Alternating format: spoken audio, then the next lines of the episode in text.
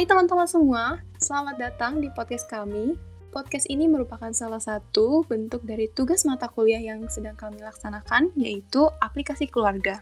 Sebelumnya, tak kenal maka tak sayang. Maka dari itu, saya akan memperkenalkan diri kepada teman-teman semua, supaya siapa tahu aja kita bisa jadi sayang. Oke, perkenalkan. Nama aku Natasha Putri. Teman-teman biasanya manggil aku Nata sih kalau di kampus. Aku adalah salah satu mahasiswi Fakultas Psikologi Universitas Muhammadiyah Malang yang saat ini sedang menempuh perkuliahan di semester 6. Oh ya, sebelumnya kalian pasti udah baca dong di judul podcast ini kita akan membahas tentang apa? Bener banget, kita bakal bahas tentang family strange atau ketahanan keluarga. Kayaknya nggak seru deh ya kalau kita ngebahas tentang family strange cuma kayak uh, kalian dengerin aku ngomong sendirian itu kan kayaknya nggak seru banget ya kayak kurang rame gitu. Vibesnya kurang dapet. Kalau kayak gitu aku bakal ngundang dua teman aku yang sama-sama dari fakultas psikologi juga. Yang pertama ini ada perempuan cantik banget. Kalian pasti tergila-gila sama dia. Dan yang kedua ini juga ada laki-laki yang oh my god satu kampus tuh kayak ngefans banget sama nih orang. Ini kenapa ganteng banget deh jadi laki gitu. Langsung aja kita panggil dia ini ada Andika Lesmana dan juga Sabrina Firdaus Hai Hai Hai, halo. Yang barusan lo kamu peres banget pasti Enggak dong Halo Enggak dong. semuanya Hai. Hai Gimana nih kabarnya kalian berdua? Baik baik baik baik Alhamdulillah Masih sehat. Kamu Alhamdulillah. gimana? Sehat? Alhamdulillah sehat Fisiknya, Sehat hatinya Oh, juga. Alhamdulillah Kalau mental oh, sehat dong Yang kurang sehat kayaknya hati deh sedikit nih Oh Turut berduka cita. Aduh, aduh. Oke, Gimana sebelumnya gimana gimana eh, bisa nggak kalian perkenalan dulu nih ke teman-teman? Kan tadi aku bilang tak kenal maka nggak sayang. Kalau kenal Boleh, mungkin boleh. aja kan bisa jadi sayang. Kan kita nggak Eh, tahu tuh. Oh wow Boleh. Siapa duluan nih yang mau? Andika Siapa-siapa, atau? Arin? Ayo dik Andika deh, Oke. boleh. Ya, oke. Dari aku dulu ya. Ya, salam kenal. Nama aku Andika, Andika Lesmana. Aku eh, juga sefakultas nih sama Nata ya. Sama Nata sama Arin nih. Hmm, Ini sefakultas di psikologi. Kabarnya alhamdulillah sehat. Eh, sekarang aku lagi ada di Malang nih. Jadi aku sebenarnya nggak pulang-pulang. Aku tuh kan asal dari Bogor, cuman nggak Hmm. pulang selama pandemi ini. Karena ya eh, banyak dihalang-halangin sama pemerintah juga sih ya. Iya nggak bisa pulang gitu. Tapi Oke. alhamdulillah sehat ya. Tapi- segitu aja. Kamu kangen nggak sih Dik sama Bogor Dik? Kalau misalnya sama Bogornya sendiri ya aku nggak terlalu kangen sebenarnya sih. Kangennya sama keluarga mungkin. Sama keluarga ya, karena Oh. udah lama nggak ketemu gitu. Iya, soalnya yang apa? Yang paling pengen banget tuh aku pulang sebenarnya ibuku sih. Hmm. Oh Oh, family Ya, man sekali. bentar lagi pulang. Oke, lanjut. Arin, boleh memperkenalkan dirinya? Nama aku Sabrina. Aku mahasiswa psikologi di UMM sama semester Hmm. 6 juga. Eh, aku dari Bogor dan sekarang tinggal di Bogor karena dari awal pandemi tuh waktu pemerintah bilang mau lockdown tuh aku udah pulang duluan. Jadi nggak dihalang-halangin pemerintah tuh sebelum pemerintah ngalangin aku udah cabut duluan. Hmm. Jadi udah Kabarnya- kabur duluan Eh, gitu udah ya? kabur duluan bener. Untuk kabarnya, alhamdulillah baik dan masih waras ya. Bisa melewati pandemi ini Pandemi ini selama oh ya, setahun lebih belakangan ya. Gitu deh. adanya tekanan-tekanan selama Uh-uh. pandemi ini ya. Perubahan masih kuat. kuliah yang tiba-tiba jadi online semuanya, terus Uh-uh. hmm, mantap lah pokoknya. Oke, mungkin cukup ya perkenalan kita pada Iya. kesempatan kali ini. Udah mungkin teman-teman semua udah kenal akhirnya. Mungkin nanti siapa tahu ada yang bisa jadi sayangnya Arin dan sayangnya Andika. Oh. Oke, Rin, Dik, tadi kan aku udah jelasin di depan kalau kita bakal ngebahas tentang family strange atau ketahanan keluarga. Iya, iya, Ah. iya. Menurut kalian, menurut Andika deh, apa sih family strange itu kan di luar sana mungkin masih banyak yang nggak paham ya mengenai ketahanan keluarga itu apa, definisinya apa, atau eh, apa sih yang mempengaruhi ketahanan keluarga dari eh, sebuah keluarga itu? Mungkin Andika bisa jelasin dulu mengenai eh, definisi dari family strange itu sendiri. Ah, Oke, jadi eh, family strength atau ketahanan keluarga nih ya. Hmm. Siap-siap aja mungkin ini eh, aku bakal pakai definisi yang lebih konkret dulu. Aduh. Jadi lebih konkret dan lebih ya lebih aku ya sih ya. Jadi pengertian dari ketahanan keluarga sendiri itu menurut UU nomor 10 tahun 1992 ketahanan keluarga adalah suatu bentuk sebagai dinamik suatu keluarga yang memiliki keuletan dan ketangguhan serta mengandung kemampuan fisik, material, psikis dan mental, spiritual guna hidup mandiri, mengembangkan diri dan keluarganya untuk mencapai keadaan harmonis dalam meningkatkan kesejahteraan lahir dan batin. Ada lagi nih, satu lagi, family strength menurut seorang peneliti yaitu Herbert Otto. Dia mendefini- mendefinisikan family strength sebagai karakteristik secara sosial dan psikologis yang menciptakan rasa positif terhadap identitas keluarga meningkatkan kepuasan dalam berinteraksi di antara anggota keluarga, dan mendorong perkembangan potensi masing-masing anggota keluarga. Nah, itu sih pengertian kakunya dari ketahanan keluarga. Tapi sebenarnya dari istilah sendiri itu mungkin secara intuitif teman-teman bisa langsung mengerti ya ketahanan keluarga itu apa. Jadi intinya adalah ya suatu bentuk eh, di mana anggota keluarga itu eh, saling berusaha untuk tetap eh, berada dalam satu kesatuan, berada tetap berada dalam satu keluarga tanpa eh, berpisah atau mungkin tanpa mengalami konflik seperti mungkin perceraian dan sebagainya. Jadi itu sih eh, ketahanan keluarga. Oke, jadi mungkin ketahanan keluarga atau family strength ini uh, berupa kualitas-kualitas positif yang menjadi fondasi dan kekuatan bagi sebuah keluarga itu sendiri dalam menghadapi uh, stimulasi dari lingkungan di sekitarnya itu ya. Ah, Mungkin seperti gitu. Oke, kira-kira apa aja sih yang menjadi uh, apa ya aspek atau landasan-landasan dari ketahanan keluarga itu? Nah, jadi di ketahanan keluarga ini ada beberapa aspek ya. Eh, yang pertama nih, ada aspek apresiasi dan afeksi. Jadi itu eh, keluarga saling menjaga, saling bersahabat, dan menghormati terhadap sesama anggota, mem- membawa keluarga dalam kondisi yang menyenangkan. Yang kedua ada komitmen, yaitu memiliki kepercayaan, kejujuran, dapat saling mengandalkan, kesetiaan, dan mau berbagi. Selanjutnya ada komunikasi positif, yaitu saling berbagi perasaan, memberikan pujian, menghindari saling menyalahkan. Ini yang paling penting.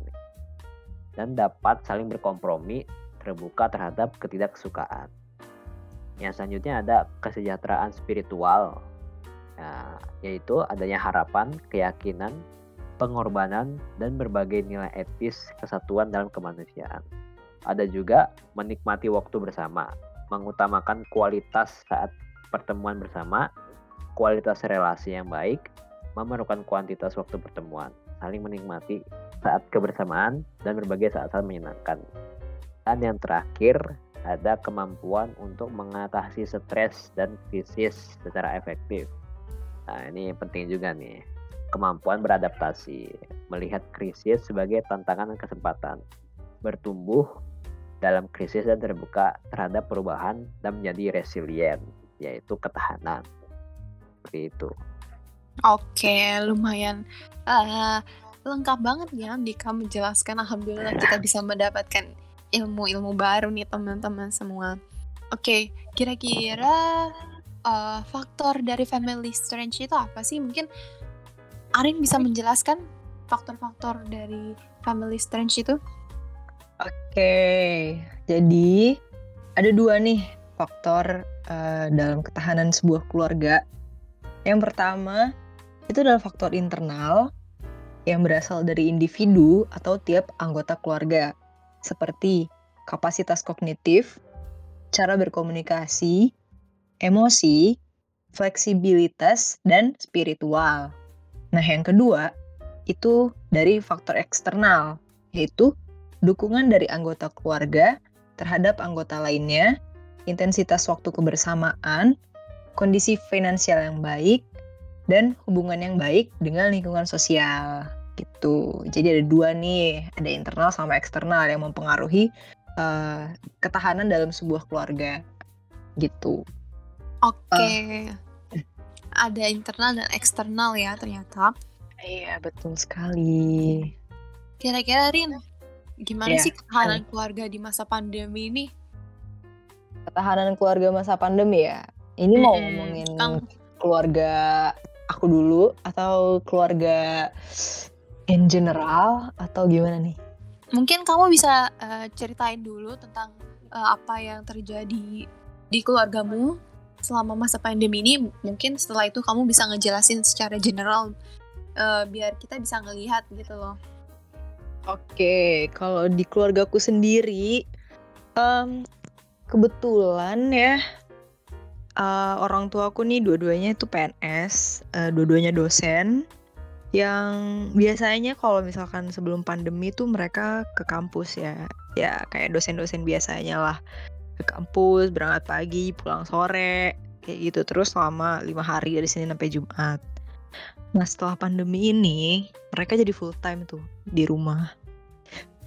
Uh, untuk masalah finansial kayaknya nggak terlalu berpengaruh sih karena PNS kan dari apa dari dari pemerintah.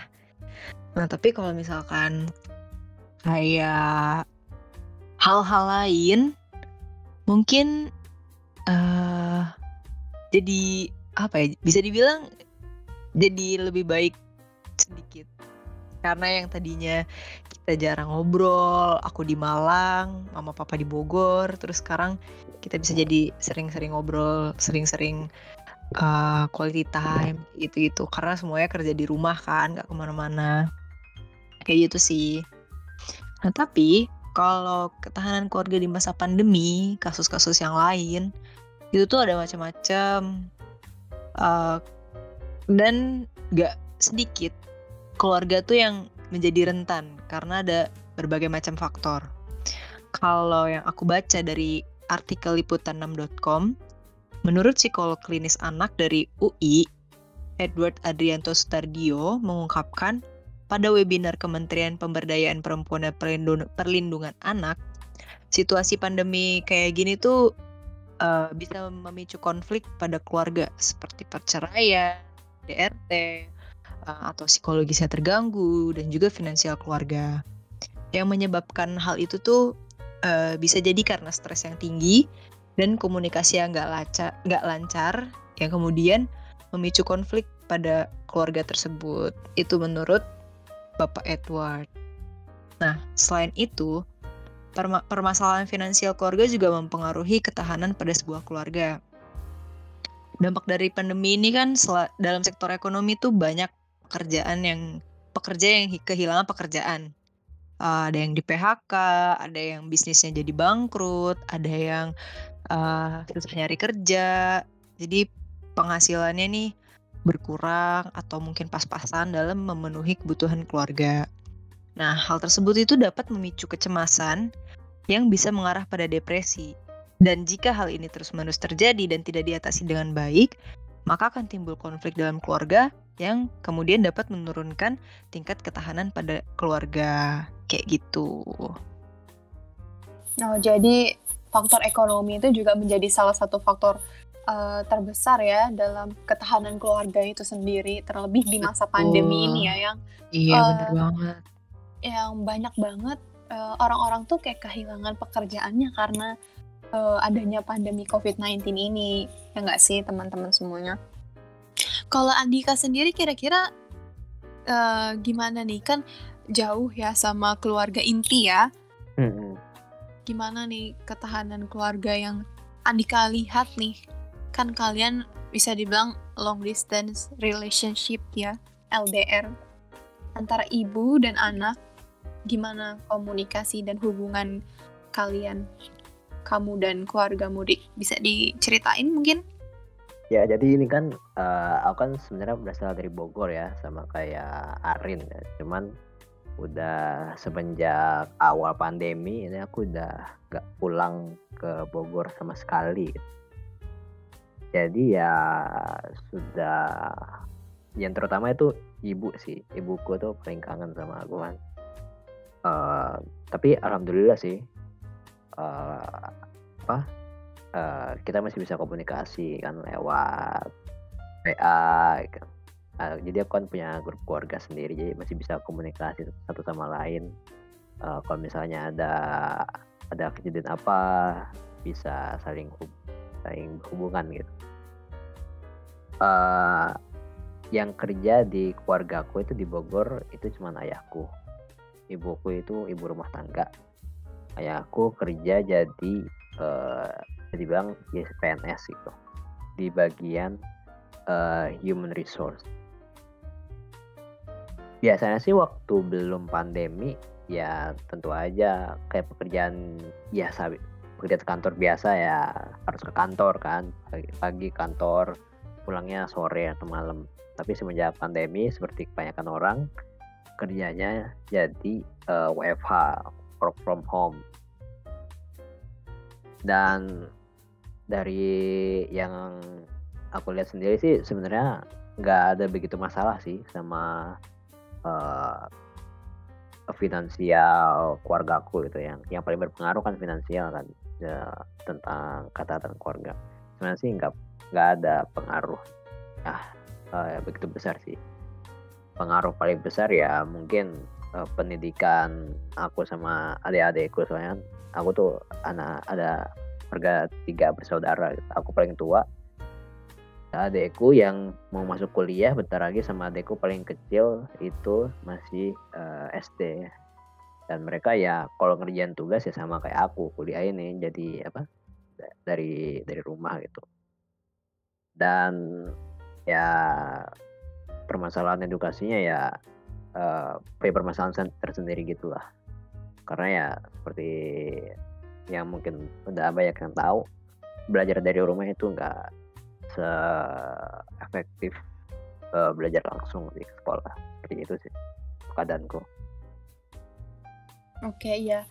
Eh, dengan adanya apa ya, eh, learning from home, work from home itu kan memang ada baiknya karena kita eh, namanya kita anak kuliah ini kan banyak yang merantau ya. Jadi jarang Iya. banget nih kita punya inter- apa punya kesempatan untuk berinteraksi langsung sama orang tua kita dengan adanya eh, eh, apa sekolah daring dan juga work from home itu kita pasti kita pasti bakal apa ya banyak berinteraksi eh, dengan orang tua kita akhirnya di rumah jadi kita berkumpul banyak interaksi jadi kita semakin dekat semakin eh, merasa apa ya saling terkoneksi dan saling ter Hmm. terhubung satu sama lain kan biasanya kita apa apa sendiri nih yang anak-anak kos nih Iya benar-benar. apa apa sendiri jadi lebih punya banyak family time ya iya Iya benar. banyak family time, banyak quality time-nya. Jadi bisa menghabiskan waktu bareng-bareng gitu kan. Eh, kira-kira Rin, aku mau Yep. nanya nih, gimana Apa ya tuh? cara eh, cara kita untuk meningkatkan family strength itu sendiri? Mungkin Arin punya eh, apa ya namanya ya? Eh, Tips-tips. mungkin tips-tips nih. Kira-kira apa aja yang bisa dilakukan untuk men untuk apa ya namanya ya? Untuk menciptakan keluarga yang se yang sehat dan juga kuat. Boleh Rin. Oke, ini aku dapat dari internet dan udah direview sama expert juga. Jadi ini bukan uh, asal-asalan untuk kata-katanya.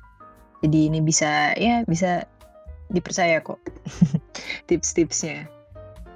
Uh, jadi ada beberapa faktor, tepatnya ada tujuh ya, tujuh faktor karakteristik keluarga nih yang kuat dan sehat. Yang pertama itu ada satisfying marriage relationship atau hubungan keluarga, apa kepuasan hubungan keluarga. Terus ada the sharing of family power, open family communications, acceptance and appreciation of each other, quality time together, conflict management, dan a good family spirit. Ya, kurang lebih ada tujuh itu tuh faktor karakteristik keluarga yang sehat. Mungkin bisa nggak sih Rin dijelasin tentang yang a satisfying marriage relationship sama yang uh, the sharing of family power itu kan mungkin kita kan uh, masih jarang ya dengar kata-kata itu. Jadi kayak mungkin banyak dari kita juga yang nggak paham sebenarnya apa sih satisfying marriage relationship, sharing of family power gitu. Mungkin bisa dijelasin sedikit-sedikit aja kali ya. Oke, boleh boleh boleh. Jadi kepuasan hubungan pernikahan nih penting. Jadi hubungan antara suami istri atau ayah ibu ini tuh harus baik dalam berkomunikasi, bernegosiasi, dan dalam menunjukkan cinta dan kasih sayang satu sama lain, serta dalam mencontohkan perilaku pada anak-anaknya. Dengan begitu, anak itu akan belajar dan memperhatikan gitu. Dia akan mengamati gimana kedua orang tuanya saling memahami, dan kemudian jadi role model yang positif bagi anak-anak. Nah, itu tuh hal yang penting banget buat perkembangan keluarga yang sehat. Terus, sharing of family power jadi ini kan di dalam suatu keluarga itu biasanya ada pemimpin kan. Nah, pemimpin ini biasanya seorang ayah. Nah, seorang ayah ini uh, disarankan untuk nggak terlalu dominan di dalam anggota keluarga ini. Jadi setiap anggota keluarga itu uh, diperbolehkan untuk mengekspresikan perasaannya, memberikan opini, saran, ide, dan mengutarakan apa pun yang ada di pikirannya. Jadi uh, masing-masing keluarga ini, eh masing-masing anggota keluarga ini punya kekuatan masing-masing gitu. Jadi nggak ada satu orang yang dominan banget, nggak semuanya jadi nurut itu kan kayak diktator banget kan, nggak enak, kayak serba terbatas gitu. Nah jadi uh, untuk menciptakan keluarga yang sehat itu harus ada kekuatan yang terbagi rata, tapi tetap masih punya leader, tetap masih punya pemimpin dalam keluarga itu. Nah, dengan membiarkan individu mengekspresikan dirinya, itu bisa menghasilkan sesuatu yang positif. Antara lain tuh berkembangnya rasa percaya dan kerja sama keluarga. Jadi kan anggota keluarga nih bapak, ibu, anak kita tuh jadi saling percaya dong satu sama lain. Terus jadi semakin kompak, jadi semakin kuat pondasi keluarganya nih. Dan terus solusi yang ditawarkan tuh akan semakin banyak dan dapat berkontribusi pada pengambilan keputusan yang lebih efektif. Jadi kalau ada suatu masalah nih, semua anggota nih disuruh ngomong nih, kamu punya pendapat apa, pendapat apa, terus ya di, dalam memutuskan sesuatu, mengambil keputusan, itu bisa jadi lebih efektif karena nggak dari satu pandangan doang kayak gitu. Terus kan ada open family communication, jadi komunikasi yang terbuka antara anggota keluarga, terus uh, menerima dan menghargai, mengapresiasi satu sama lain, quality time together. Jadi punya uh, beberapa momen kalian bareng sama keluarga, entah nonton TV bareng, atau jalan-jalan ke mana bareng, atau cuman makan bareng, kayak dinner bareng, kayak gitu juga udah termasuk quality time together. Terus ada konflik management juga kan, itu ketika ada konflik dalam keluarga, kita tuh harus bisa gitu uh, memanage konflik tersebut. Jangan sampai uh, konflik itu tuh jadi apa ya? Jadi sesuatu yang menghancurkan keluarga. Gitu. Justru konflik ini tuh harus bisa menguatkan sebuah keluarga gitu kan. Jadi harus di manage dengan baik. Nah yang terakhir ada good family spirit, yaitu uh, semua anggota keluarga harus punya semangat yang sama dalam uh, menguatkan suatu keluarga. Kayak gitu kurang lebih. Jadi beri uh, berikut adalah tips-tipsnya yang bisa kalian terapkan dalam uh, mempertahankan keluarga yang sehat dan kuat selama pandemi ini. Bisa kok. Oke. Okay. Gitu Terima kasih Arin untuk tips-tipsnya. Mungkin nggak hanya saat uh, pandemi COVID-19 ini aja ya kita bisa menerapkan betul. itu. Betul betul betul. Tidak ada pandemi pun itu juga dapat kita terapkan untuk menciptakan dan mempertahankan uh, serta meningkatkan ketahanan keluarga itu sendiri. Oke. Okay. Oke, okay, mungkin itu aja yang uh, bisa kita bahas pada kesempatan kita hari ini mengenai family strange karena waktu kita yang terbatas dalam podcast kali ini. Mungkin kita akan ketemu di uh, episode podcast berikutnya. Saya sebelumnya mau mengucapkan terima kasih nih ke teman-teman yang udah bersedia menjadi narasumber hari ini. Terima kasih juga Nata udah mengundang kita. Hmm, terima kasih Arin dan juga Andika. ya. Semoga kuliahnya bisa lancar ya. Amin. Semoga Ayo, kita semua bisa cepat lulus. Amin. Semoga Natasha bisa membangun keluarga yang wah. Waduh, ya. rumah. Amin ya, karena kan kita udah uh, apa ya? Kita udah kan udah menger sedikit mengerti dan memahami bagaimana sih uh, ketahanan keluarga, bagaimana caranya membentuk ketahanan keluarga, meningkatkan ketahanan keluarga. Terus kita juga udah ngerti kan sebenarnya apa sih ketahanan keluarga itu atau family strength itu Nah, bisa nih kita jadikan dasar untuk membangun dan uh, membentuk serta sebuah keluarga. Sebuah keluarga, yes. Aplikasinya nih sekarang. Ya, tuh. Sama siapa nih jawabannya? Ya. Eh, pertanyaannya. Sama siapa ya? Siapa ya? Oke, mungkin itu aja yang bisa kita bahas pada hari ini. Uh, jika saya punya banyak salah kata, jika Arin dan Andika juga uh, banyak mengucapkan salah-salah kata, mohon dimaafkan. Aku akhirin ya di sini podcastnya. Terima kasih kalian udah mau mendengarkan. Thank you guys. Thank you guys. See you. Uh -uh. Terima kasih banget loh. Aku sangat mengapresiasi banget teman-teman aku yang udah mau ikutan join podcast ini. Thank you very much everyone. Semoga ilmu, ilmu ini juga bermanfaat buat kalian yang dengerin dan iya, jangan bosan-bosan buat dengerin podcast ini ya. Aku tutup. Terima kasih. Assalamualaikum warahmatullahi wabarakatuh. Sampai jumpa semuanya. Bye. Bye. Bye. Bye. Bye.